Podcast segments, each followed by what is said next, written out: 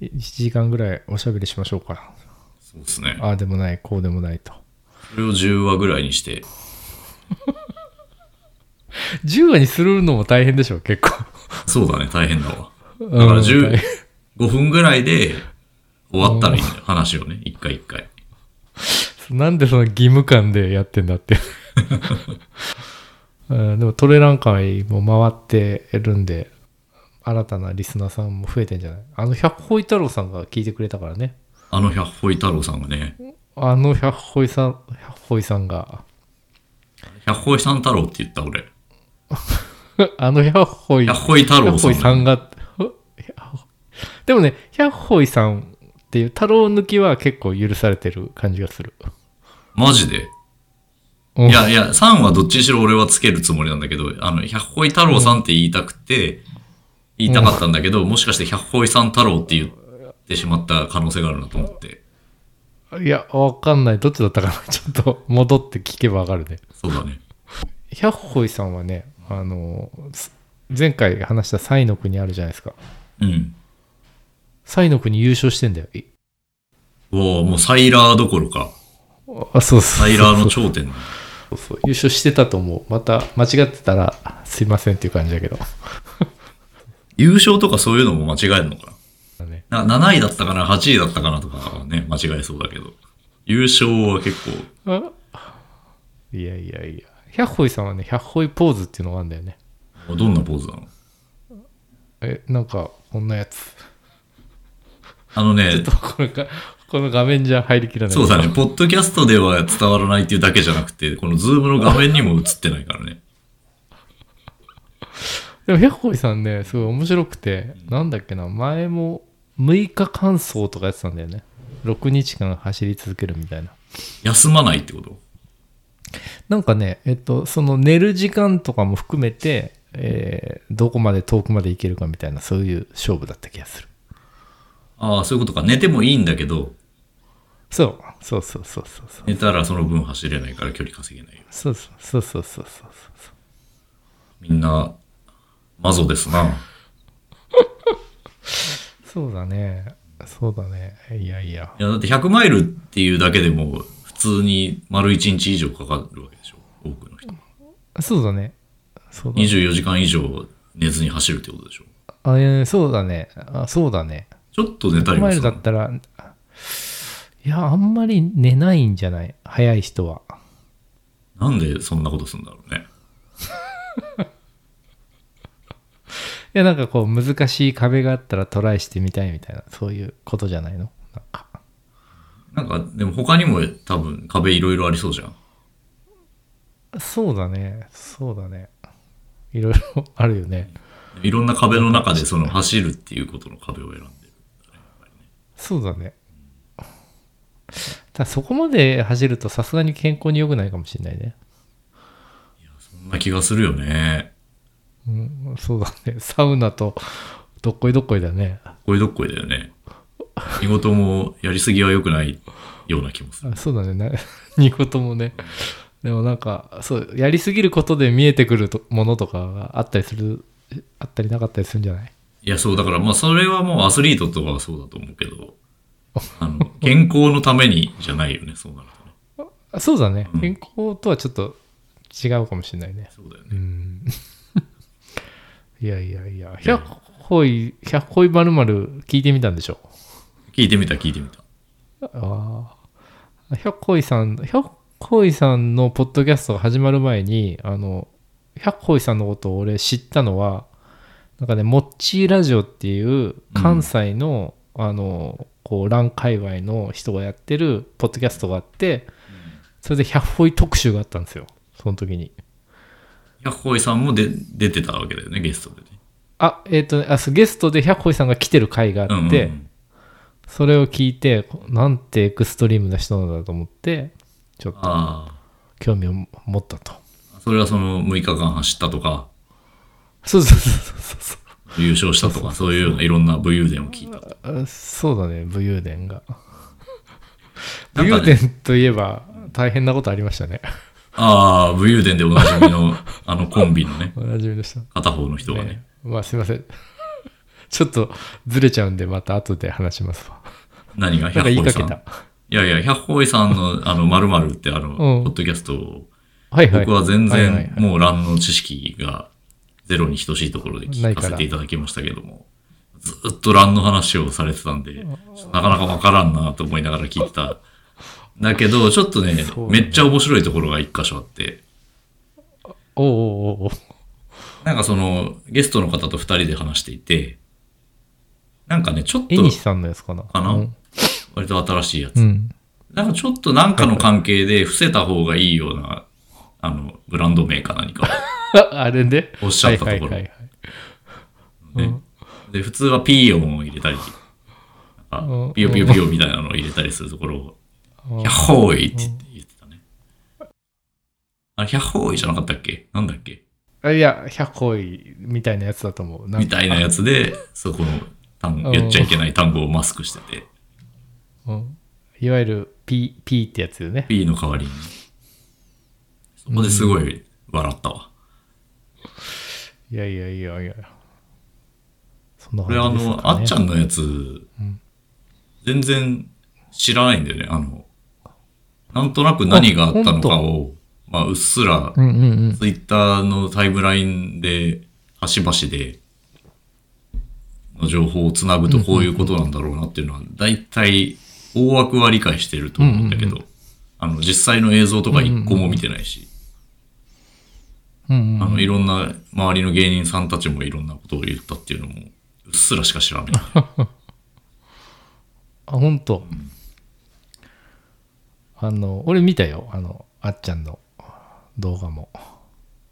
えっとまずはあのあれだよね、えっとメンバーシップ向け動画みたいなやつじゃない普通のチャンネルで話したの、それは。うんうんうん、そうだね、普通のチャンネルで話してたね。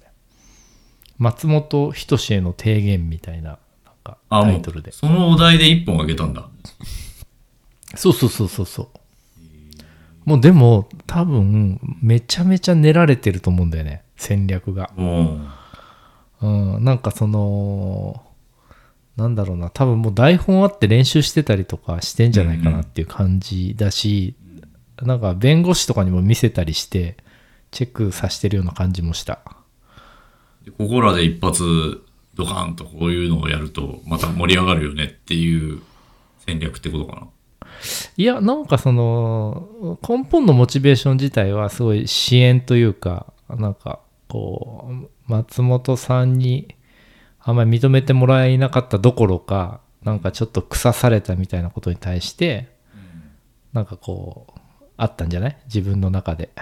こう面白くない気持ちっていうのが。うん、まあそうかもしれないけど、なんかもう別の形で成功してるし、うん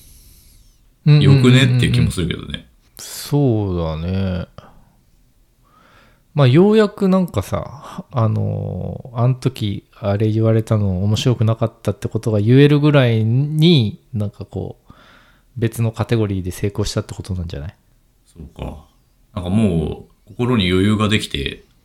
まああの頃は悔しかったけどどうでもいいかってなってないんだね。そうだね、うん。松本人志さんは何をしたの、具体的には。いや、いろんな、あの、審査員が松本さんばっかりでつまらんっていう話じゃなくて、何か怨念があったの、中田さんには。そうだね。メインはそこじゃなくて、なんかいろんな番組で、なんかその、まあ、オリラジで言うと武勇伝があって、えっと、パーフェクトヒューマンがあって、うん、で、その間に、えっと、チャラ男みたいなやつが、藤森さんのがあって、はいはいで、えっと、パーフェクトヒューマンの後は、えっと、しくじりからの YouTube 大学みたいな、そうちょっと教えるみたいな、うん、多分そういう方向性で、あの、中田敦彦本人は自分はいろいろ当ててきたと思ってると、うんうん。ヒットを飛ばしてきたと思ってると。で、それはなんだろうな、えっと、いわゆる漫才とか、いわゆるコントとかじゃないけど、うん、えっと、彼の中では、お笑いだとか芸能って言われるカテゴリーに含まれるもののはずだと思って、うんまあ、やってきたと、うん、でそのなんだろうなあのクラシックなお笑い、いわゆる漫才とかコントとかそのピン芸みたいなことじゃないけど、これだって芸能の一つだし、うんまあ、お客さん喜ばしてるし、うん、何の問題があるんだっていうことでやってきたはずなのに、その重鎮である松本人志からは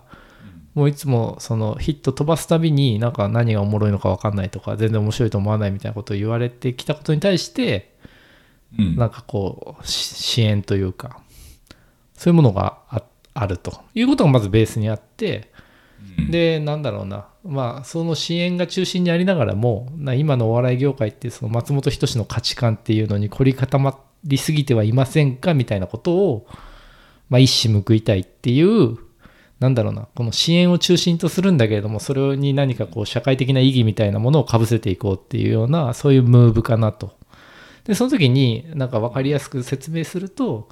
例えばそのお笑いの価値観を司る賞レースみたいなものを全部松本さんがやってるじゃないですかみたいな、そういう論理展開だと思う。だからその賞レースの審査員やってるか否かっていうことは実はあの彼の中では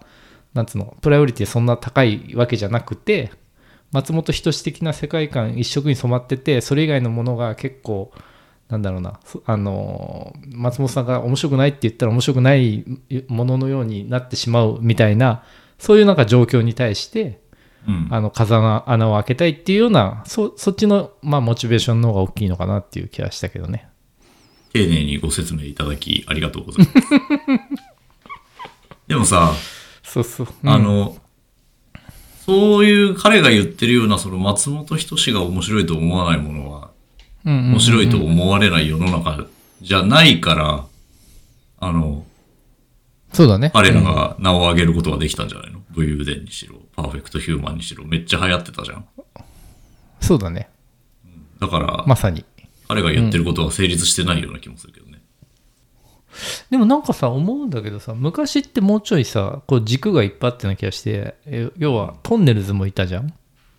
うん、トンネルズもいたし、なんかうっちゃんなんちゃんの軸もあったし、なんか割とこう大物 エムシー みたいのもさこう何個か派閥があってさ、で割とこういろんな山があるなっていう感じだったけど、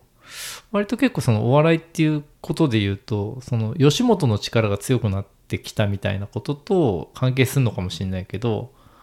こうなんだろうな、えーと松本一派の存在感っていうのは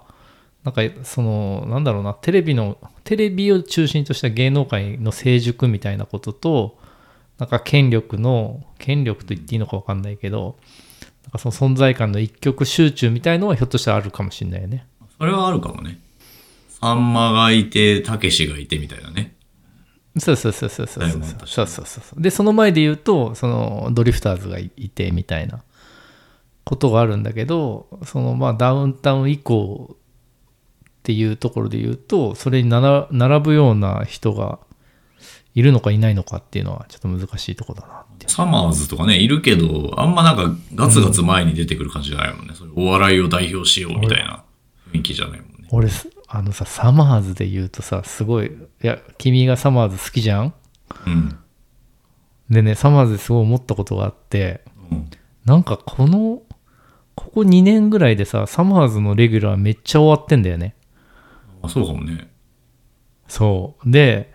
なんか見ててさその、まあ、サマーズも割となんだろうなそのすごいこうすごい悪語弊のある言い方するとなんかサマーズじゃないとダメみたいな感じが、うん、他の人でも大体できてしまう感じがちょっとあ る, あるような気がしてて、うん、でなんかそれで言うとなんか若い子がどんどん出てくるときにさ、うん、なんかそのなんだろうなもう ま, まっちゃんとかやっぱ特別だからさ、なんかワイドナショーとかやっぱ松本人志が出なくなったらやっぱみんな見 な, く見ないなみたいな感じもあるし、何が言いたいかっていうと、あのー、サマーズのレギュラーがすごい終わってるっていうのを目にしたときに、うん、ああいう世界でやり続けるってすごい難しいんだな、出続けるって難しいんだなっていうふうに思うのと、えーと、やっぱなんか YouTube みたいな自分で発信できるメディア持ってないとしんどいんだろうなっていうことをちょっと思いましたと。ああでもなんかちょいちょい新番組とかも始まってる気がするけどね、サマーズ。本当、うん、そうかそうか知らんだけじゃんなんかいやでサマーズさ YouTube で ど, どんなことやってんのかなと思って見たら割とそこそこ登録者もいて、なんか全然一言ながらほっと し, しましたけどね。いやもう別に明日から一個も仕事なくなっても何も困らない人たちだとは思うけどね。どうかな、どうだろうね、分かんないけど。いざとなったら俺がご飯ぐらいはごちそうするんで。いやいや難しいなっていうふうにちょっと思いましたね。まずはね、結構で、そうそう、トークも面白いけど、もともとコント師だから、うんうんうんうんうん、君の嫌いなねコントの領域で活躍する人たちだから。なんかさ、前の話とか聞いてない人、俺がコント嫌いみたいな感じになるから。え、だってコントは全くわからんっつってたじゃん、うん、コントの面白さ。嫌いではないかもしれないけど。だからコントの面白さを理解する、あの、自分の中、脳の部品が欠けているという気がするという話を。そうだよ。だから短く言うと、ね、コントの面白さがわからないっていうことじゃん。あの、別にいいとか悪いとかじゃなくて。コントの面白さを分かる能力の低い人間でごめんなさいっていう。あ、そうだからコントがつまらないって言ってるわけじゃないけど、私にはコントの面白さが分からないのですっていうことだよね。いや、それで言うとね、さっきの中田敦彦の話に戻るんだけど、うん、えっと自分のお笑いはつまんない、中田つまんないってすごい言われるんだけど、うん、あ、これ中田さんが言ってたことね。うん、中田つまんないつまんないって言う、言ってくるやつらもいるけど、俺のお笑いは知性がないと分かんないから、そういうふうに言うの恥ずかしいからよした方がいいよみたいなことを言ってたわけ。なんか文字では見たよ、なんかニュースで。うんうんうん。俺ね、それもすごい計算されてるなと思ってて、うん、でそれあえて入れてきてるなと思ったのが、それってまんま昔松本人志が言ってたことなの。ああ、そうなんだ。遺書、遺書っていう彼の本の中で、ね、そうあの松本人志が書いてたことなわけ。それ、それわざとそれを自分のあのコンテクストに載せることによってそれを攻撃させると、それこれまっちゃんも言ってたのと同じことですよっていう、あのそういうことが言えるっていう構造になってんなと思ってね。いや、あとなんかと途中で粗品、うん、粗品の話とか入ってくるんだけどさ。なんかあの突然言及したんだけど、そうそうそうそうそうそう、突然突然なんか脈絡なく粗品の話が入ってくるんだけど、多分それもあの多分そこでいきなり思いついて言ってないと思うんだよね。もともと粗品の話をそこで入れるっていう話の構成にしてあって、でそれにはなんか明確な目的があってそこに入れてるだろうなっていう気はちょっとして、それがどういう目的なのかっていうのはちょっと分かんないんだけど、そのえっと粗品さんって吉本から金借りてるみたいなことがあったりとか、なんかそういうのがあるんで、なんかそういうことの示唆として入れてるのかもしれないし。自分で言ってたよね、なんか借金返してまたいっぱい借りたみたいなことを自ら言ってた。もちろんもちろん、その他の人が言ってるっていうのもそうなんだけど、その動画一本をどう構成するかっていう時に、なんかどこをつつかれても大丈夫なようにしとくとか、なんかその、えっと、一個一個に意味があるっていうような、あの、そういう構築的な作り方をしてるなっていうのをすごい見てて、なんか用意周到にやってんなっていう。あ、YouTube 大学見てたらわかるよね。めちゃめちゃ準備してやってる。そうそうそう、それをさ、でも、なんつうの、ああいうさ、あのー、こう、先輩に食ってかかって、なんか一つこう、波乱を起こしてやろうみたいな時も、同じようなメンタリティでできるのすごいなっていうね。でも何にもそもそもだって今なんかされたから腹立って反射的にやったとかじゃなくて、別にいつでもいいことを満を持して今やったっていう話でしょ。そうだね、準備して練ってたんじゃない。でもなんかその支援っていう話最初にしたけど、えっともともとその前の話としては、なんかブログで松本人志のに対して批判的なこと書いたら会社からめっちゃ怒られたりとか、なんかちょっと干されたみたいな話があって、そういうものに対してのフラストレーションみたいなものがあるんじゃない？根底には。ああ、すごい俺興味ないから。どっちでもいいな。そうだね。あ、俺もどっちで、どっちでもいいね。どっちでもいいね。世の中にどっちでもいいニュースいっぱいあるけど、その中でもかなりどっちでもいい方の一つだ。そうだね。なんかさ、俺でもすごい大事だなと思うことがあってさ、なんかこうツイッターとかで毎日喧嘩してる人いっぱいいるじゃん、うん、でもなんかさ、あのどっちでもいいっていうスタンスもありなんだっていうことを持っとくのがすごい大事だなと思ってさ。ほとんどの人はどっちでもいいと思ってんじゃないの？うーん、まあそうだね。そうなんだけど、まあ、得てしてなんかそういうさレス場みたいのをやりだすとさ、やっぱそこのなんつうのポジションを取らないといけない、何かに対してポジションを取らないといけないみたいなあの圧力があの働きやすいなと思ってて、インターネット空間みたいなものって、まあ、ツイッターに張り付いてたりするとね。そうそうそうそう、あのなんかどお前はどっちなんだってさ、あの敵なのか味方なのかってこう迫ってくるみたいな、そういう圧があると思うんだけど、そういうものに対していや僕は興味ないですとか、その情報を遮断するとか、そういうこうなんかアティテュードみたいなものってすごくなんかこう大事だなっていうね気がしてて、で そ,、ね、それうんどうぞどうぞ、うん、いやそういうなんか本当にどうでもいい人はそんなに別にツイッターとか貼り付いたりしないから、そうそうそうそうそうそう、そこにいませんと。一番どうでもいいと思ってる人はそこの場にいませんと。 そ, そもそもねそもそもナチュラルにそういうことに関与しなくて済んでるって人はいますと。でその次に我々のようななんか野次馬根性でなんかこうやってあの余裕こいていや僕はどっちでもいいんでとかって言いながらめっちゃタイムラインを追ってるような中途半端な人たちがいてそうそうそうそうそう。でそれよりさらに濃いところに行くとその中の言論空間でこう論を戦わせようとする人たちとか、まあ一丁かみしてなんかいいこと言って逃げようとする人とかがえっといるっていうことだよね。だからそのいる人の中では我々はちょっと客観的な方だけど世の中的に言うとめちゃくちゃどうでもいいことを気にして生きてる人たちにはカテゴライズされてしまうかもしれない。そうね、まあどうでもいいっていうか、その当事者にとっては結構切実なことだったりするかもしれないじゃん、ものによってはね。そのものそうでもなんか全ての人が当事者のように考えなきゃいけないかっていうとそういうわけでもないなと思って、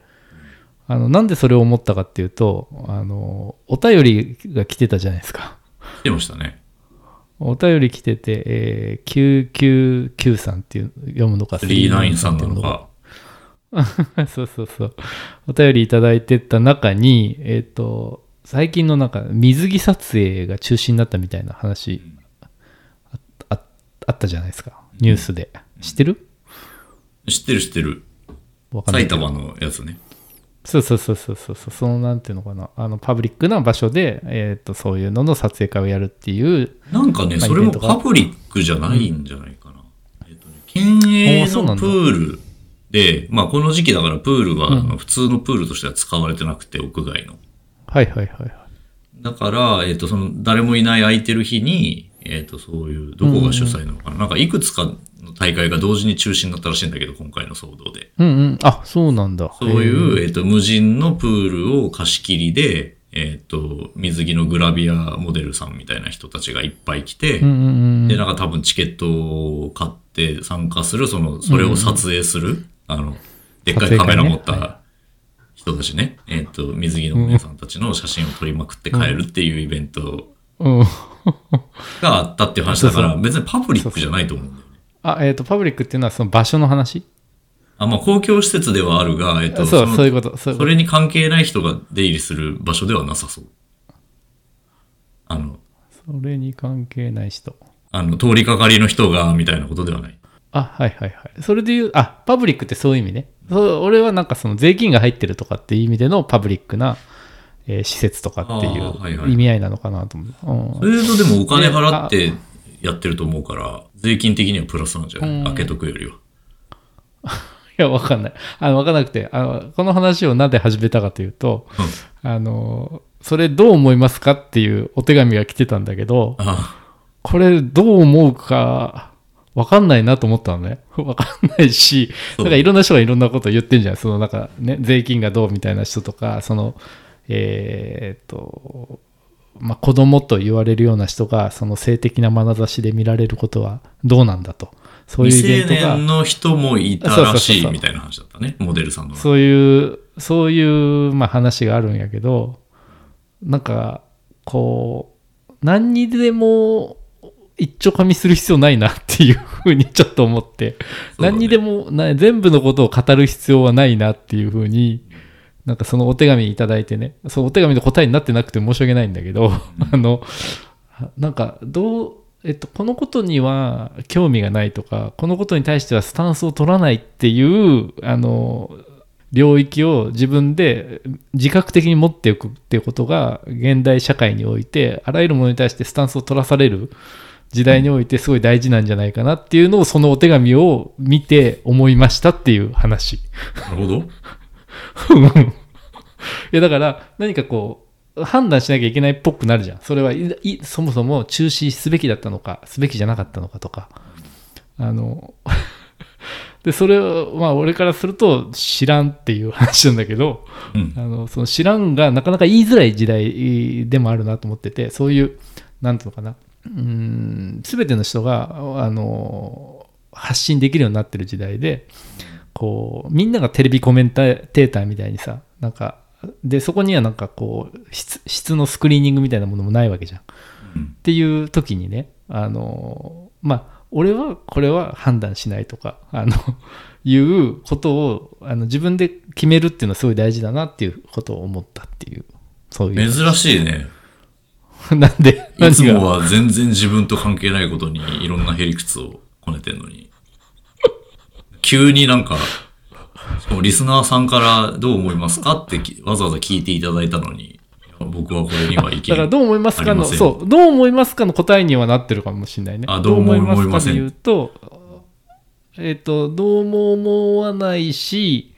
なんかあの世の中の物事の中でどうも思わないっていうスタンスを取る、取ってもいいんだよっていうことをあのもっと顕在化した、えっとなんていうのかな、意思決定になっていくといいなっていうような、こうぼんやりとした思いを持っていますっていうのが答え。なるほどね持ってもいいでしょ、意見はね。持ってもいいんじゃない？持ってもいいし、なんか持たざるを得ない人、例えばそのイベントをなんか一生懸命やっててさ、なんか中え突然中止にされた、どういうことだみたいな人は、なんかそれに対してあの何か意見をね持ったりとかするのは、うん、なんかね、うん、まあ、真っ当なことなんじゃないかなと思うけど。お弁当屋さんが急にキャンセルになって困ったりしたらしいよ撮影会のお弁当の発注を受けてたところそうだね、そのなんか困るよね、そういうのもね。困るよね、うん、でもなんかさ、なんか困ることっていっぱいあるじゃない。でどこまで責任取るのかみたいなこともさ、なんかこうヒステリックになってるとさ、あれも責任取れこれも責任取れみたいになったりするじゃない。例えば、うん、そのこの間、えー、こう台風で新幹線が止まった時に、えー、その ジェイアール の職員に当たり散らすなんかこう人たちみたいなのをさ、ね、コンサートのチケットを買ってんのに行けなくなったらどうしてくれるんだみたいな。そうそうそうそうそうそうそうそうそうそう、どうしてくれるんだ勢がいるじゃないですか。いるねそうそうそう。だそれはだからさ、でもあの多分、えー、電車に乗るってことは何らかの契約行為が、えー、そこで発生してると思うんだよね。例えば、えー、と約款みたいなものがあったりとかして、えー、とどこまで責任取ってどこまで責任取らないかみたいなことって多分どっかに明記されてるような気がするんだよね。だろうね。そのこう、うんうん、だ そ, そこはあの責任の範囲外ですよっていうようなことで済む話なんだけど、やっぱり頭に血に上ってる人たちは、うん、そういうのを 聞, 聞く耳持たないし、そういう現場の人たちが危険な目に遭うとそれは良くないねっていう話かなっていうふうに思ったりするね。それはそうだね。さっきの話とはちょっと違うけどね、うん、意見を持たないってこと。いやいや、意見を持たない、そうね、あの関係ないことは関係ないっていうのも大事だなっていうさことはあるかもしれないね。まあ、多くのことはね、自分と関係ないからね。まあ、関係なくても意見持つこともあるけどね。意見持つこともあるし、えっと、そういうことって大事だよねっていう側面もあるよね。うん。どういうこと？だから身の回りのことだけじゃなく、いや、身の回りのことだけじゃなくて、そうだね。たと、うん、例えば、えー、海外で起きてるこの戦争はどうなんだろうと、ど、どっちが正しいんだろう、どっちが正しくないんだろうとかさ。まあ、そういうことに思いを巡らすということも、まあ、いい側面もありますよねっていうことですよね。それでいうと水着撮影会の件はどう、うん、どっちが良かったのねね、知らないですけどあ、じゃあ聞か、聞かせてよ。なんかどう、どうなんのそれは。俺だからその、そもそもね、あの、ベースの情報はあんまり、さっきの中田のあっちゃんの方が詳しいんだけどさ、水木撮影会そんな詳しくないから。うん、なんかやっぱり、この件もそうだけど、うん、まあ何かにつけそういうこう、まあ二項対立で、あの、ああでもない、こうでもないっていう話を、うんうん、えっと、多分同じような多分議論が過去に、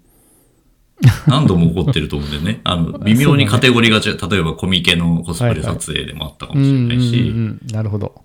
うん、なんか、まあ、そういう、えっ、ー、と、なんだろう、絵師さんの、ちょっとセクシーな絵を描く人みたいなところでもあったかもしれないし。あ、はいはいはいはい、はい。あと、なんか駅に貼る、ね、ちょっとなんか萌えキャラっぽいポスターとかさ。なんか、そういうのもさ、なんかこう、論理の立て方もさ、ずっと同じようなことしてるよね。なその、うん、例えば、海外ではとかさとか、ね、あと表現の自由とアメリカでは こ, そんなこんなの置いてないですよ。あ、そう、表現の自由の視点もあるよね。あと税金入れる入れないの視点もあるよね。まあでもあさっきのそれだね、海外ではに対してはあの、うんうん、海外ではっていう人がまず出てきてえ私はアメリカに住んでますけど普通にそういうのありますよっていうなんか逆の意見を言う人がいてっていうのもそうそうそうあのフォーマットとしてもうな何度も通った場所だね。まあ、結局だからそういうのはあの言ってしまえば水かけ論だね。プールだけにっていう話を、うん、さっきしたよ他の人とめっちゃおもろいなそれ。めっちゃおもろかったっす。じゃあどうでしょうか。お後がよお後がお後がよろしいのかな。水かけ論ですね、プールだけに。これじゃあ、のれんラジオからの公式見解として。そうだね。怒られるよ。両側の人から。いやいやいや。そうね。おこまあ、怒られないんじゃない？あ、真剣にやってる人たちからね。そうそうそう。でもなんかそういう最近、その、性が絡むと、やっぱりいろんなこう対立が起きやすいね。ね、最近ちょっとさ、面白い話聞いたんだけどさ。あのリスペクトトレーニングって知ってる？何？リスペクトトレーニング。リスペクトトレーニング。うん。リスペクトするトレーニング。お、いいね。知らないってことはこれクイズにできるね。うん、リスペクトトレーニングとは何でしょう？相手は子供？えーっとね、大人。大人。あ。でもっと言うと俺そのうち多分企業の研修とかにどんどん入ってくんじゃないかなと思う。リスペクトトレーニングって。いやなんかそのまんまそのまんま受け取ると、うん、うんうんうん、うん、あの相手の心を汲んで相手を尊重した上で何かこちらが発言したり反応するっていう、うんうんうんうんうんことのトレーニングかなって思ったけど。なるほど。なるほどですね。いや、えっとね、えっとね、何かの代わりなんですよね。リスペクトトレーニングって、多分今までもそういう例えば企業で研修とか講座みたいなのあったんだけど、それがリスペクトトレーニングに置き換わるっていうことかなっていうふうに思ってて、でちょっとヒント出すと、あのね、ネットフリックスが開発したというか。ネットフリックスはやっててすごい有名になったんだよね。ああ、あのフィードバックするっていう話？えー、パワハラとかさ、うん、セクハラとかさ、うん、いわゆるハラスメントがあるじゃないですか。うん、ありますね。で、えっと、まあ日本的な考え方だと、うんえー、セクハラ防止セミナーみたいなさ、そういうのを開いたりして、はいはい。これもそういうことしちゃいけないよっておじさんたちに教えるみたいな、うんまあ、そういうものが、まあ、いわゆる日本的な研修としてある、あるとするじゃない。で、えっと、その逆の概念として逆っていうか、まあ、あの個人的にはそのなんかアンチテーゼみたいに感じたんだけどリスペクトトレーニングっていうのが、まあ、ネットフリックスが、えーとまあ、開発というかやり始めてすごいこう人口に膾炙したんだけれども、えー要は、えーと、相手を、えー、要はさ、パワハラってなんで起こるのかっていうと、うん、なんか、自分以外の人間を物みたいに扱うとかさ、うん、そういうことに起因するわけじゃないですか。うん、でその一人一人をちゃんとリスペクトするトレーニングなんだと。しかも そ, それさっき俺が言ったのと同じ話じゃないの？正解じゃなかったんですか？じゃあなんで正解って言わずになんかさらにヒントを出してなんか正解のような扱いをしたんですか？いや、えっと、要は、えっと、ハラスメント講習に待機されるものっていうその視点が、えー、欲しかったなというふうに思ったんだよね。なるほど。それはでもなんかちょっと合点がいかねえ。じゃあわかりました。正解です。ありがとう。ちょっとこれそうでしょ。リスペクトトレーニングね。ポグッと。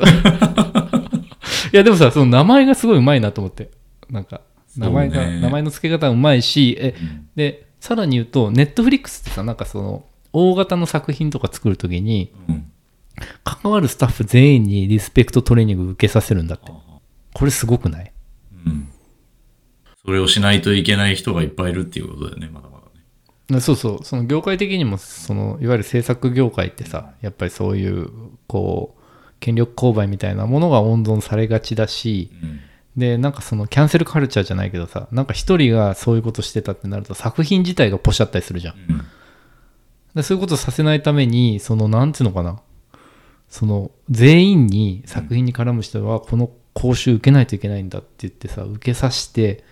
でそれがなんかその何しちゃダメこれしちゃダメあれしちゃダメじゃなくて、うん、えっとリスペクトっていうその技能をスキルをきちんとカルティベートしていこうっていうその発想でやるその懐の広さがすごいなと思ってね。そうね。うん。インティマシーコーディネーターとかもね入れてね。え何何？インティマシーコーディネーター。うんはいはいはいはいはいはい。フリックスの制作現場はそういうのをいち早く取り入れているっていうね。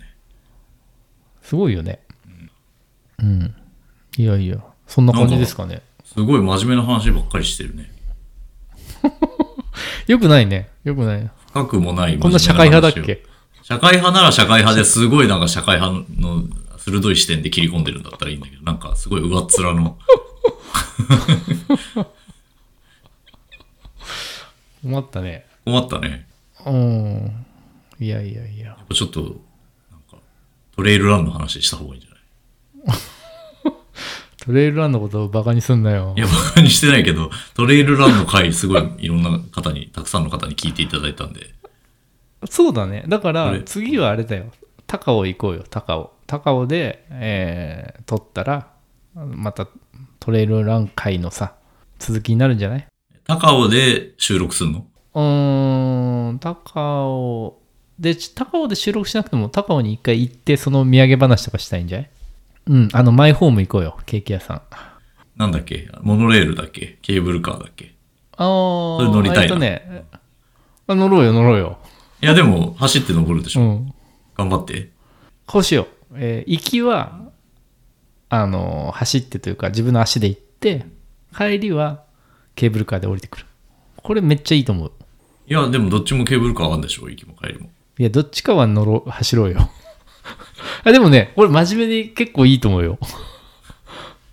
俺よくやってたのはさ、高尾陣馬で縦走するんだけど、なぜか最後だけリフト乗るっていうのがあってそこまで来たら全部走るよって感じなんだけど、うん、なぜか最後だけリフト乗るっていう。でもリフトの他のお客さん嫌じゃない？なんか汗だくのおじさんが乗ってきたら。いやそんな言うほどあれですから。えでもなんかそうケーブルカーとリフトとふたつあるのよ。ケーブルカーっていわゆるその人がみんな中乗るやつ。そうそう。でリフトはなんかスキー場にあるようなやつ。一人乗り？一人乗り。あの落ちそうなやつね。そうそうそうそう落ちそうなやつ。えだから本当に初回だったら、うん、あの行きは歩いて登って、うん、で、えー、頂上まで行って帰りリフト乗って降りてで、えー、温泉入って、うんえー、三原キッチンでランチ食べてでマイホームでケーキ食べて、うん、でアンサーフォー寄って帰るっていうの。めっちゃ忙しいね。これめっちゃいいんじゃない？その多分あのそれやってる間にシャウさんによんかいぐらい会うと思うよ。そうだ、俺の中ではだから高尾はなんか半径ごひゃくメートルぐらいしかないイメージになってる。そのシャウさんに必ず会えるっていうところからね。あそうだね、あのなんかでもマイホーム行くと本当に会えるらしくて、よく、うん、あのインスタでよく見るよ、本当にいたみたいなやつをよく見るよ。いやそれはたまたまだ、見てない人もいっぱいいるわけでしょ。そのいっぱい行った人の中でたまたまシャウさんに会った人が投稿してるだけで、うんうん、いつ行ってもシャウさんがいるわけではないよね。ね、あ、なるほどね、うん、なるほど、生存者バイアスみたいなこと、ね、そうだと思うよ。あの夢は諦めなければ叶うってね、成功した人が言ってるっていうだけで、諦めなくても叶わなかった人の方が多い。シャウさんの認知度がやっぱ高すぎるから、うん、シャウさんに会った人が書き込んだらなんかさもいつもシャウさんに会えるみたいな感じになるってことだよね。そうそうそうそうそう。その裏には会えなくて涙した人が星の数ほどいる、うん、いるとだと思うよ。でもなんかあの天狗ラジオあるじゃないですか。うん。ああの天狗ラジオ聞いててもシャウさん出てきたし、うん、あのタイマーが大好き聞いてもシャウさん出てきたし、うん、のれんラジオ聞いててもシャウさん出てきたし、出てきたね。ということで、みんな結構海外ではやっぱまたシャウさんの人気が高まってるらしいですよ。なんかかっこいいじゃん、ちょっとトレイルトレイルラン界の藤原宏みたいな感じなんじゃない？何にでも絡んでるけど誰なんやろこれっていう感じがすごいいいんじゃない？またあのあれね、フラグメントデザインのたまごっち出てたね。いやそうですよ。だからあの今日のバズワードはあれですよ、えー、トレイルラン界の藤原宏はシャウさんだっていうね。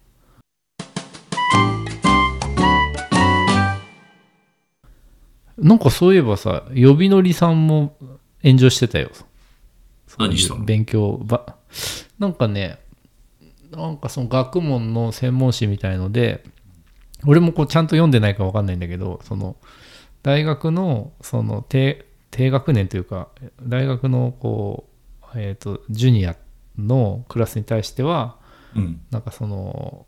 まあこれかなりかいつまんで言うけど、あの呼び乗り匠みたいなその分かりやすく説明した、うん、なんか動画見せときゃいいんじゃないのみたいなことを言ったというふうになんかこう切り抜かれて、でそれが問題になってるみたいな。あ、教授とかよりっていう話？あ、そうそう。だからその教えるプロじゃないじゃんっていう、うんうん、大学の先生って。で、えーと、教えるプロがあの大学のな要はさ、呼び呼び乗りって何かっていうと予備校のノリでっていうことなんだけど、うんうんうん、そうなんか大学の授業がなんで そ, その分かりづらいのかっていうとさ、やっぱりそのえっと大学に入るより前っていうのはその分かりやすいかどうかっていうことがすごくこう便益と結びついてるっていうかさ、分かりやすく教えてもらってそれを習得することによって大学に受かるみたいなさ構造になってるじゃない？そうだね。うん。でそれが大学入った途端にその分かりやすくしようっていうモチベーションが働かない場になってるっていうことだと思うんだよね、うん、その教える側としても、うんうん、でそれがなんかそのえっとまあ呼び乗りさん的に言うとあのもっと分かりやすくできるできるはずなのにとか、えっと大学の先生ってその分かりやすくするっていうことに対してそのえそこに熱量を注いだり時間を割くっていうことに対してモチベーションが働かないような環境にいるから、だったら俺みたいのがそういう視点で、えっと、大学で学ぶようなことも予備校にいるような分かりやすい感じで紐解いてやった方がいいんじゃないか。またそれを、えっと、今もうネットとかあるし、えー、毎回それをやってその研究者たちの貴重な時間を使うぐらいだったら、えっと、いっこビデオに撮ってすごい分かりやすいやつをビデオに撮ってそれを流すみたいなこともあるんじゃないのみたいな、多分そんな話だと思う。よく見てないんで分かんないけど。どっちでもいいかな。どっちでもいい大事だから、ね。どっちでもいいっていう意見。どっちでもいい大事だ。いやまあその呼び乗りさんが何を言おうとしたのかは、うん、その今の不確かな君のあれを通じて、うん、あのそれなりに想像すると、うん、あの、うんうん、そこから想像できる範囲で言うと彼の言うこともなんか分からなくもないなって気もするし。うんあのうんうんうん、なんかすごい教授なのかもしれないけどボソボソボソボソ言っててなんか、うん、よくわからんっていう授業がいっぱいあったからさ大学でさ、うんまあ、そのあるよ ね, ねだったらなんかもうちょっと端的にまとめてわかりやすいように伝えてくれたらより理解しやすいのになっていう局面は確かにいっぱいあると思うからあの、うんうんうん、呼び乗りさんの言うこともわかるような気がするし、まあ逆に言うとそういうなんか大学入ってまでそんななんか分かりやすく教えてくれみたいなスタンスのやつは大学にいらんのじゃみたいな、そのなんていうか学問とはそもそもみたいな、そういうことを言い出す人のスタンスもそう、ね、うん、あるだろうなと思うし、いう想像がつくってことだよね。そうそうそうそう。で論争が巻き起こるのもまあなんか分かるなっていう気がするけど、想像できるとどっちでもいいなっていう、うん。あ、いいですね。やっぱどっちでもいいは大事だっていう話でしたからね、今回ののれんラジオは、えー、スタンスを取らないというスタンスもありなんじゃないかっていうねことですよね。えー、俺がグラビアアイドルだったり、えー、うん、そうだね。イベントの主催者とかだったりね。そう、あとはその年にいっかいの水着撮影をすごい楽しみにして、あの高いカメラを買ったばっかりのおじさんだったりしたらそ, それさ、でもさ、今さ両方さ、やっぱりその、えー、なんだろう、撮影会をやろうというモチベーションの方が強い人たち、 そ, う そ, うそのふたりは そ, そのどちらかだったらすごい怒ってると思うし、うん、うんうん、そう、やめさせる側のモチベーションって何なんだろうね。なんかいくつかあって、えーとうんうんまあ、まずはなんかそのそういうさっきパブリックって言ってたけど。うんうんうん、まあそういう税金使って作られたような場所で、うんうん、なんかまあ著しくその露出の多い水着とかポーズとかもあったという話なのよ。ちょっとどの程度かわからんけど、そういうあの品位のないあの撮影みたいなことをやるのはやめろっていう話と、えっと、未成年が含まれていたっていう、うんうん、その児童ポルノに該当するケースがあるのではないかっていうような話と、あと、えっと、性の商品化っていうキーワードが出てたけど、に当たるのではないかっていうようなところが、ね、多分主な反対派の論理的支柱なわけですね。だかなっていうふうには思ったけどね。なるほどね。まあ、児童ポルノみたいなもの、すごい厳しいもんね。いや本当にそれにちょっと俺線引きわかんないんだけど、それに該当するようなものがあるんだったらそこに関しては エヌジー だと思うんだけど、うん、なんかそれは別にそういうことはダメだって言ってそれをやめさせれば済む話なんじゃないのっていう感じ。うんうんうんうん。あ、なるほどね。全部を中止しなくてもね。うん。あるならね。うんうん、なるほどね。どうなんでしょうね。ついついやっぱりお題があると考えちゃうね。そうね。まあ、なんかでも俺そういうのすごいあの視点としてはあのどうすればみんなが納得したんだろうなっていうところにすごい興味があるね。いやでもさやっぱり根深いのはさ、特に反対側はさ、うん、反対する側はさ、うん、なんか気持ち悪いっていうのがすごいあるじゃん。なんかルール上は仮に間違ってないんだとして、今の法律には何も違反してないとしても、うんうんうん、なんかお姉ちゃんたちが水着で立たされてなんか卑猥なちょっとセクシーポーズとか撮らされてそこになんかでっかいカメラ持ったおじさんが殺到して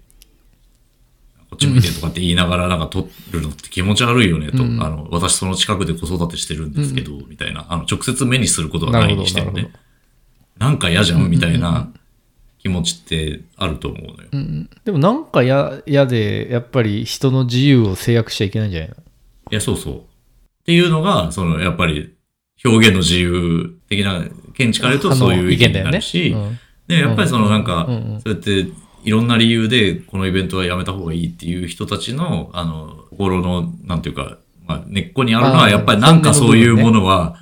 気持ち悪いとか、あのない方がいいんじゃないかっていう、うん、あの部分が大きいんじゃないかなっていう気がする。そ、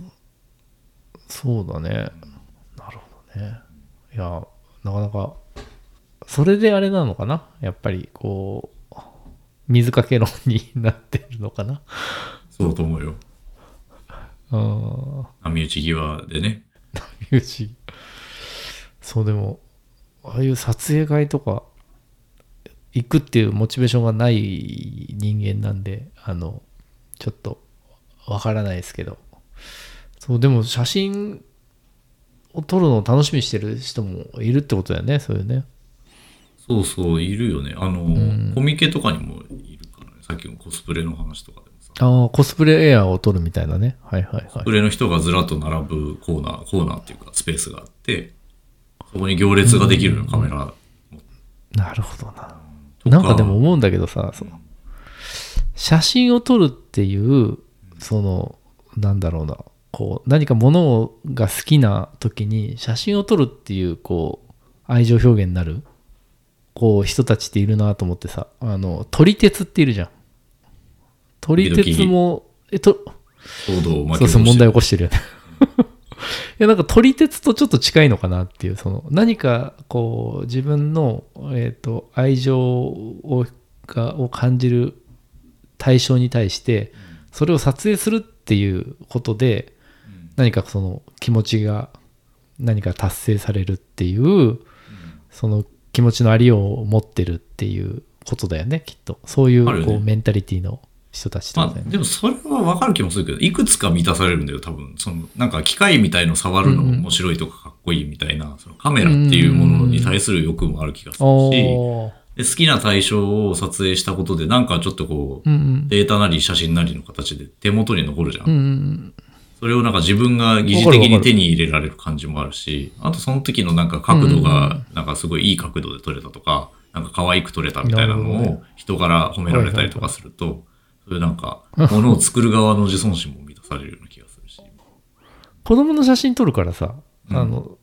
あの全然わかるっていうか、うん、あのなんだろうな、すごい可愛い瞬間が撮れると、うん、その瞬間がこう定着するわけじゃん。そうだよね。でいつ、いつでもその写真を見ることによってその時に感じた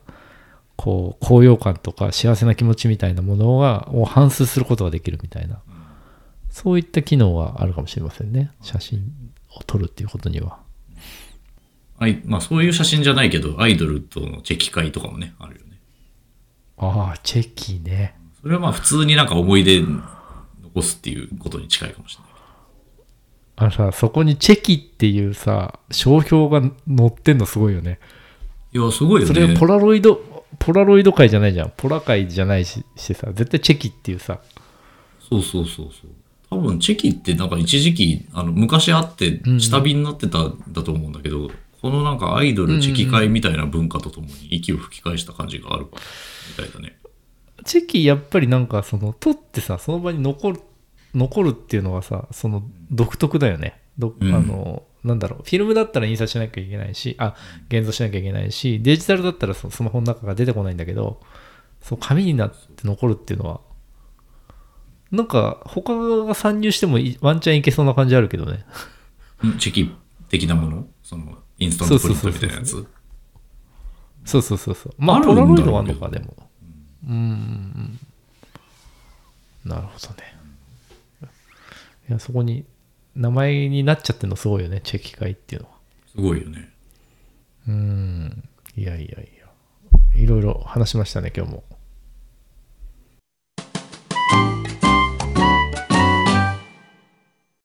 トレランの人がさ一回あじゃあこれを聞こうかなとかって今日は走りながらこれを聞こうってさ、うん、再生ボタンを押してさ、うん、走り出すじゃない、うん、走ってる間はあんまりなんか他の番組に切り替えたりとかしないんだよね多分。しない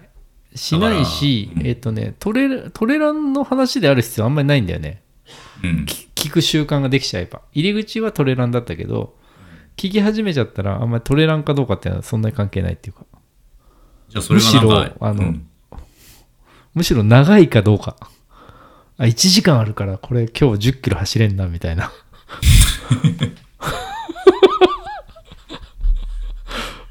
にじゅっぷんとかだとちょっと困るな、つって。これごキロでも終わっちゃうし、耳暇になっちまうな、っていう。長ければ何でもいいんだったら、何なんだろうね。一番長いポッドキャストって何なんだろう。そうだね。あ、だから俺はその走ってる時にはさ、そのレオザフットボールの、えー、と生配信生配信なんだけどいっしゅうかんぶんだけ残るんだよね、うん、アーカイブに。でそれをよく聞いてポッドキャストっぽく聞いてたね。うん、うん、そういうのでもいいしみたいな。なんかでも生配信とかの方がいいね。何が？なんかあんまりこう、えっとなんかコンテンツコンテンツしてるよりかは喋りっぱみたいな方がなんか走るときはいいな。どういう違いなんだろうね、走ってないときとは。コンテンツに対してそんなに思い入れないからじゃん、走ってるときは。もう流れてればよくて、うん、なんかは聞きたいんだね。なんかは聞きたい。音楽よりいいの？聞いてないと、あ、そうだね。音楽だとさ、やっぱさ、音楽が鳴ることによってそこに生起する感情を楽しむみたいなことじゃないですか、音楽って。そういうマインド、うん、うん、いや、そのテンポを一定に保つとか気分を上げるみたいな単純な効果もある。あるね、あるね。あのだからポッドキャストずっと聞いてるとさ、すごいちょっと左脳っぽくなってくんだよね。情報を摂取するっていう感じになっちゃうから、うん、たまに音楽とかかけて走ると、あ、何にも考えなくて済んだみたいな、無理やりポッドキャストとか聞かなくてもいいんだみたいな、うん、そういうなんかこう発見もあったりする。そうだよね。なんかこう、そう、情報摂取しなきゃみたいな感じで、そのポッドキャストとか YouTube のなんかやつとか聞いてたりするんだけど、すごいなんていうのか、脳みそがそのそっちに持ってかれちゃいすぎるっていうか、うん、それ続けてると、たまにだったらいいんだけど、ポッドキャストなんて聞かなくていい回かな。いや、な、あ、回のタイトル決めようよ。水かけ論かな、やっぱ。そうね。か、トレラン界の藤原宏ことシャウの正体に迫ったり迫らなかったり。迫ったりの部分がないからね。別に迫ってないもんね、全く。いや、それで言うとさ、筋肉が裏切る時も全然嘘だったよね。嘘ではないんじゃない？嘘じゃなかった？裏切ってなかった？あれ。あ、裏切る話だったっけ？筋肉を裏切る話は特にないか。ない。筋肉界も回ってますね、やっぱ。でもフィジカルなものに対する関心があるんですかね、のれんリスナーさんは。そうじゃない。でもやっぱり思うんだけど、筋トレ界よりトレラン界の方が回るじゃない、うん、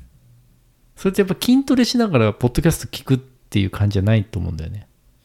俺聞いてるけどね。本当、うん、俺も聞いてるわ。聞いてるね。 ひゃくパーセント 聞いてる。でもなんかあれかもね、頻度、頻度とかその長さの問題かもしれない。走ってる人の方がより求めてんじゃない？耳。あ、でも聞いてるな俺、うんじゃあ聞いてなくない、ないね。時間が長いんじゃない？走ってる時間。ああ、まあそれはあるかもね。うんうん。へえ。なんか何話したんだかもう覚えてないね今日。あとあれだね。中田敦彦さん、うん。そうだね。松本人志 ブイエス 中田敦彦。中田敦彦への提言編。あ、なんか。あれでしょ、俺は見てはいないんだけど、人から聞いただけなんだけど、うん、あのさらば青春の光がさ、うん、あ, あ, れあの流れで中田さんに話を聞いたとかっていうタイトルで、そうそうそう、あの関係ない中田さんの、そうそうそう、中田、関係ない中田さんも出てくるし、関係ない松本さんも出てくるし、関係ないせいやみたいなせいたって人も出てくるし、せいや見つかんなかった。どんどん探しててさ。あと誰出てきたかな、なんかその辺の藤森もいた気がする。俺知り合いであの聖也くんっているから紹介してあげたらよかったな。じゃあおもろ、おもろかったし、あのそのサムネが上がった時にもうコメントで、あのまだ見てないけど多分オリラジの中田は出てないって書いてあって分かってるね。そう、さらばってそうでしょっていう。ファンとのそのコミュニケーションがいいね。分かってる感じ。いや、いいよね。いいよね。でもなんか、もう YouTuber みたいなもんよな。あっちゃん？いやいや、さらば。あ、さらばね。どうかな、うん、でも出てるけどね、テレビにね。そう、だからなんか、垣根がないなと思って、それで言うとさ、そのフワちゃんとかって YouTube 初でさ、もうめちゃめちゃテレビ出てるじゃん。あの人 YouTube 初なんだよ。そうだよ。もともとあんま芸人やってて売れてなかったんだよね。で、バラエティとかで火がついたのかと思ってた。YouTube。YouTube なのか。そうそうそう。あ、だから、まあ、YouTube で目立つやつがいるってなってテレビに出始めた。うんうんうん。どっちでもいいんだろうね。うん。まあでもなんか、いわゆる YouTuber カテゴリーの人はなかなか苦戦してるね。あのコムドットとか水溜りボンドとかちょっとテレビに出たりしたけど、あんまりなんか定着しないっていうか、はいはいはいはい、そうだね、うん、なんでなんだろうね。やっぱ松本さんに認められないといけないからかな、日本のテレビ業界はね。松本軍団に、えっと、飯食いに行かないといけないんですかね、やっぱ。あやっぱ吉本がご利用してくんじゃないの。いやだからさ、サンドイッチマンとか吉本じゃないじゃん。まあサマーズもそうだけど。うん、そうだね。あ、そうだね。そうそうそう、あの吉本以外なのに活躍している芸人さんってすごいなとも思うし。オードリーとかね。うん、まあ吉本にいたらいたでもうなんかそもそも候補はいっぱいいるんだろうから、そうそうそうもう競争吉本内での競争がとんでもないんだろうなと思う。逆に吉本にいないで得するみたいな考え方もあるよね。まあ、あるかもしれないね。なんか吉本ではさんじゅうばんめぐらいの人なんだけど、他の事務所に行ったら にばん、にばんめに入れるとかね、あるかもしれない。そうそうそうそう。そしたらその事務所が誰か襲って時にリストに入りやすいみたいなさ。そうそうそうそう、いや、だからやっぱりさ、テレビってさ、枠が決まってるからどうしてもこういう思考になるじゃない。でも YouTube ってさ、別に今日面白いことを考えたら別にそれを勝手にやればいいみたいな、その枠が決まってないっていうのがあるよね。その時間とかその。うん。うん、それはあるね。自由な反面、まあただ枠がないから、ないというか無限にあるっていう状態だからね。たまたまそれを見てもらうのが大変だってことだね。そうだね。うん。いやいやいや。よもやま話しましたけど、どうですかね。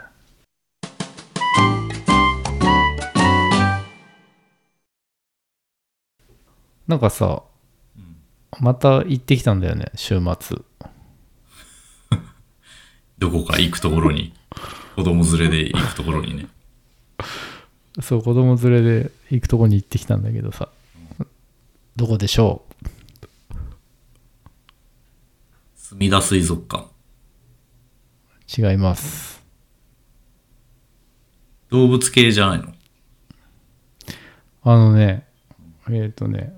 動物がいるんだけど、その動物が本来そこにいる目的を無視してそこで遊ぶっていう、そういうそういうこと。分かった分かったよそれ。お、マジで。うん。どうぞ。マザー牧場。あー、違います。違うんだ。もう一度言うと、動物はいるんだけど、あ、でも近いのかもしれないな。動物はいるんだけど、うん、どうそこに動物が本来いる理由とは関係ないというか、うん、いうことで、その場所。動物はある目的のためにそこにいるんだけど、うん、そう、えっと、でその目的は あ, ある種のイベントみたいなことなんだけど、うん、そのイベントにはコミットせずに、えー、子供を連れてって別のことをしたと。大井競馬場。おー、まあ、ほぼ正解です。ほぼ府中。府中競馬場に。府中。うん。府中競馬、競馬場って俺初めて行ったんだけどさ。あ、そう。うん、行ったことなくて、その競馬場ってこうなんかトラックというかこう回るとこあるじゃない？うん。でその中、場内っていうのかな？その要は。トラックみたいのがあって、その真ん中の部分がなんか遊園地みたいになってんの。へー、えあので、えーっとうん、あの馬が走るところの、うんうん、なんか内側ってこと。えー、内側、そうそうそうそうそう。でえー、っとなんか子供向けのそのちっちゃい新幹線みたいのとか、うん、でいろんな遊具とかあって、で結構それ充実してて、そこ連れてったらもうめちゃめちゃ喜んでたね。大井競馬場は行ったことあるけど、府中は行ったことないよ。うんうんうん、府中競馬場良かったな。なんかそのそれ行って、その後ね、なんか飯食おうってなって、その競馬場のそのなんだろう、本当に競馬する人が入る建物の中の一番上のなんかちょっと ブイアイピー っぽいこのセクションがあるんだけど、ちょっと、はいはいはい、多分お金も高いと思うんだけど、うんうん、でそこに、えーと、ホテルオークラのレストランがなんか入ってたのね。えー、でそこがなんかすごいこうなんかラグジュアリーな感じで、で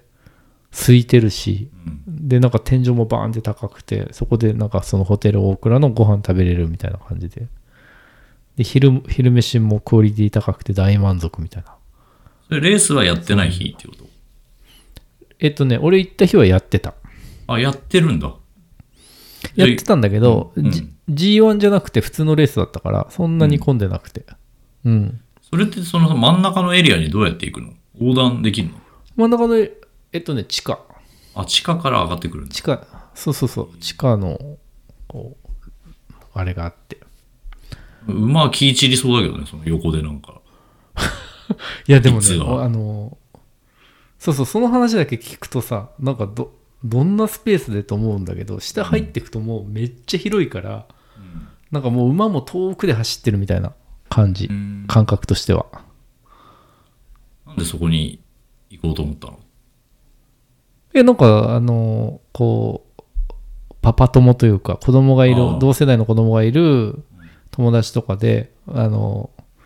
いや、やっぱ休みどこ連れてくのがいいかなみたいなさ、はいはいはい、いろんな話の中で、いやこの間府中行ったんだけどよかったよって言われて、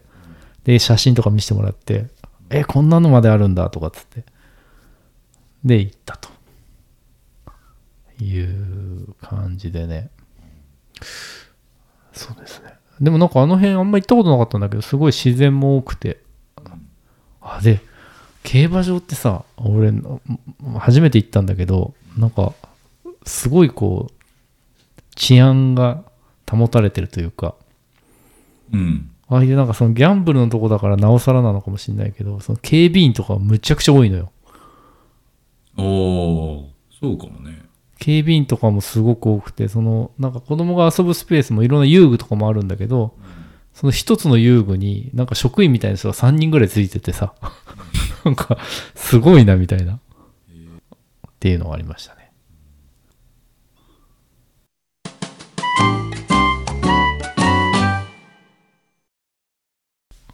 タヌカナの見た？それ。あ、タヌカナの見た見た。タヌカナすごいよね。もう今や。つってたよ。俺らみたいな。は俺らじゃなんぼ。そう。俺らみたいな。いやー。まあでもあれもだからさ、やっぱその YouTube が拾ってくれてというか、あってよかったね。YouTube ない時代はもう干されて終わりだったもんね。ね、やっぱなんかその、まあ、インターネットがその個人の力をこうエンハンスするっていうかいうもののやっぱ一個で、いまだにね YouTube っていうものがあることによって救われる人もいますよね。さらば青春の光もそうだね。そうだね、うん、さらそうだね、さらばそうだね、まあ、中田のあっちゃんもそうだしね。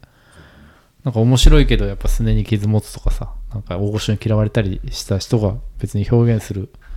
表現して見てもらえるところがあるってのすごいね。あっちゃんの場合は別に嫌われてたわけじゃなくて、まあ、松本人志から見たら面白くなかったっていうだけの話のような気もするけどね。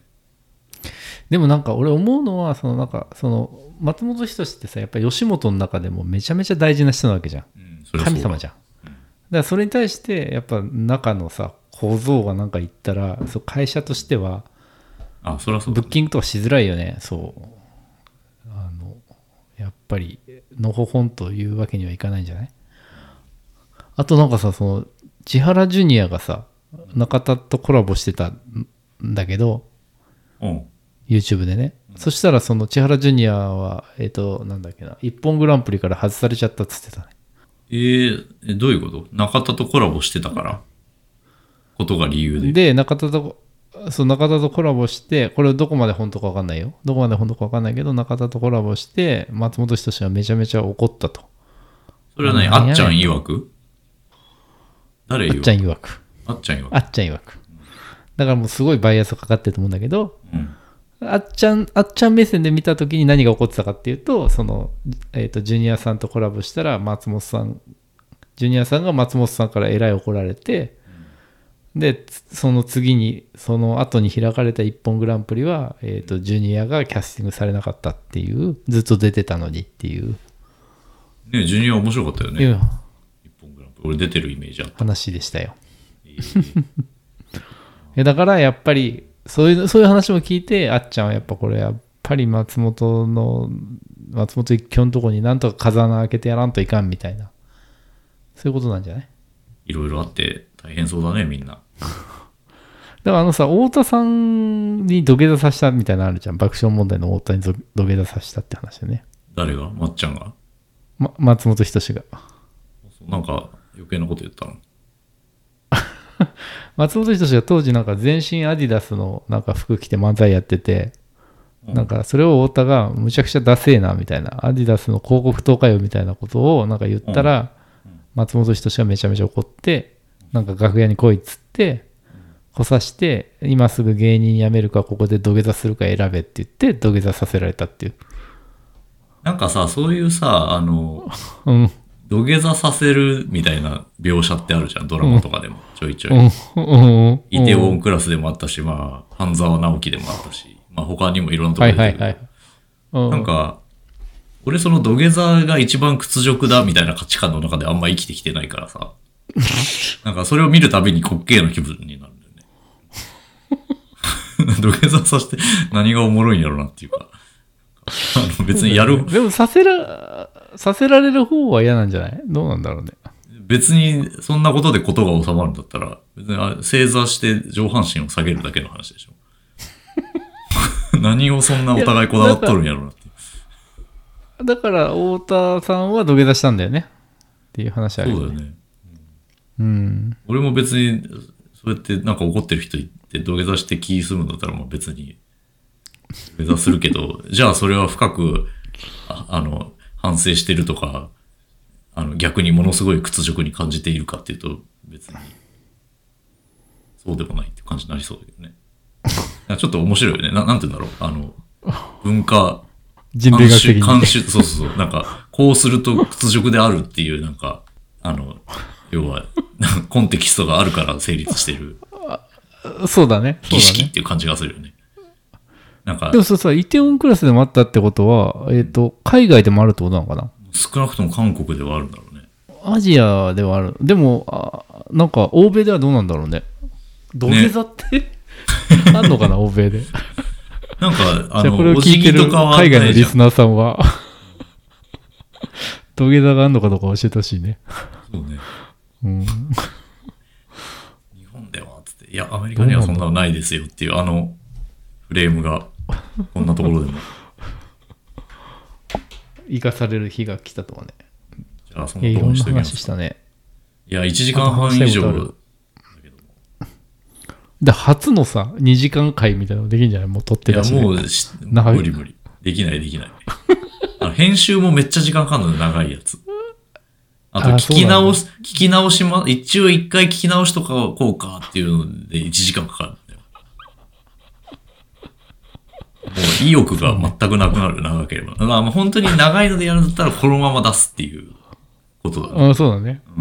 ん。でもこれ、ちょっとこのまま出せないとこもあるもんね、さっきのね。となるともう無理、無理だから、もう編集できないもんこれ。き記録このまま出すか、ね、このまま出すか、全部オクラにするか。オクラにか。いちじかんはん超えた。ただ、楽しく喋っただけっていうね。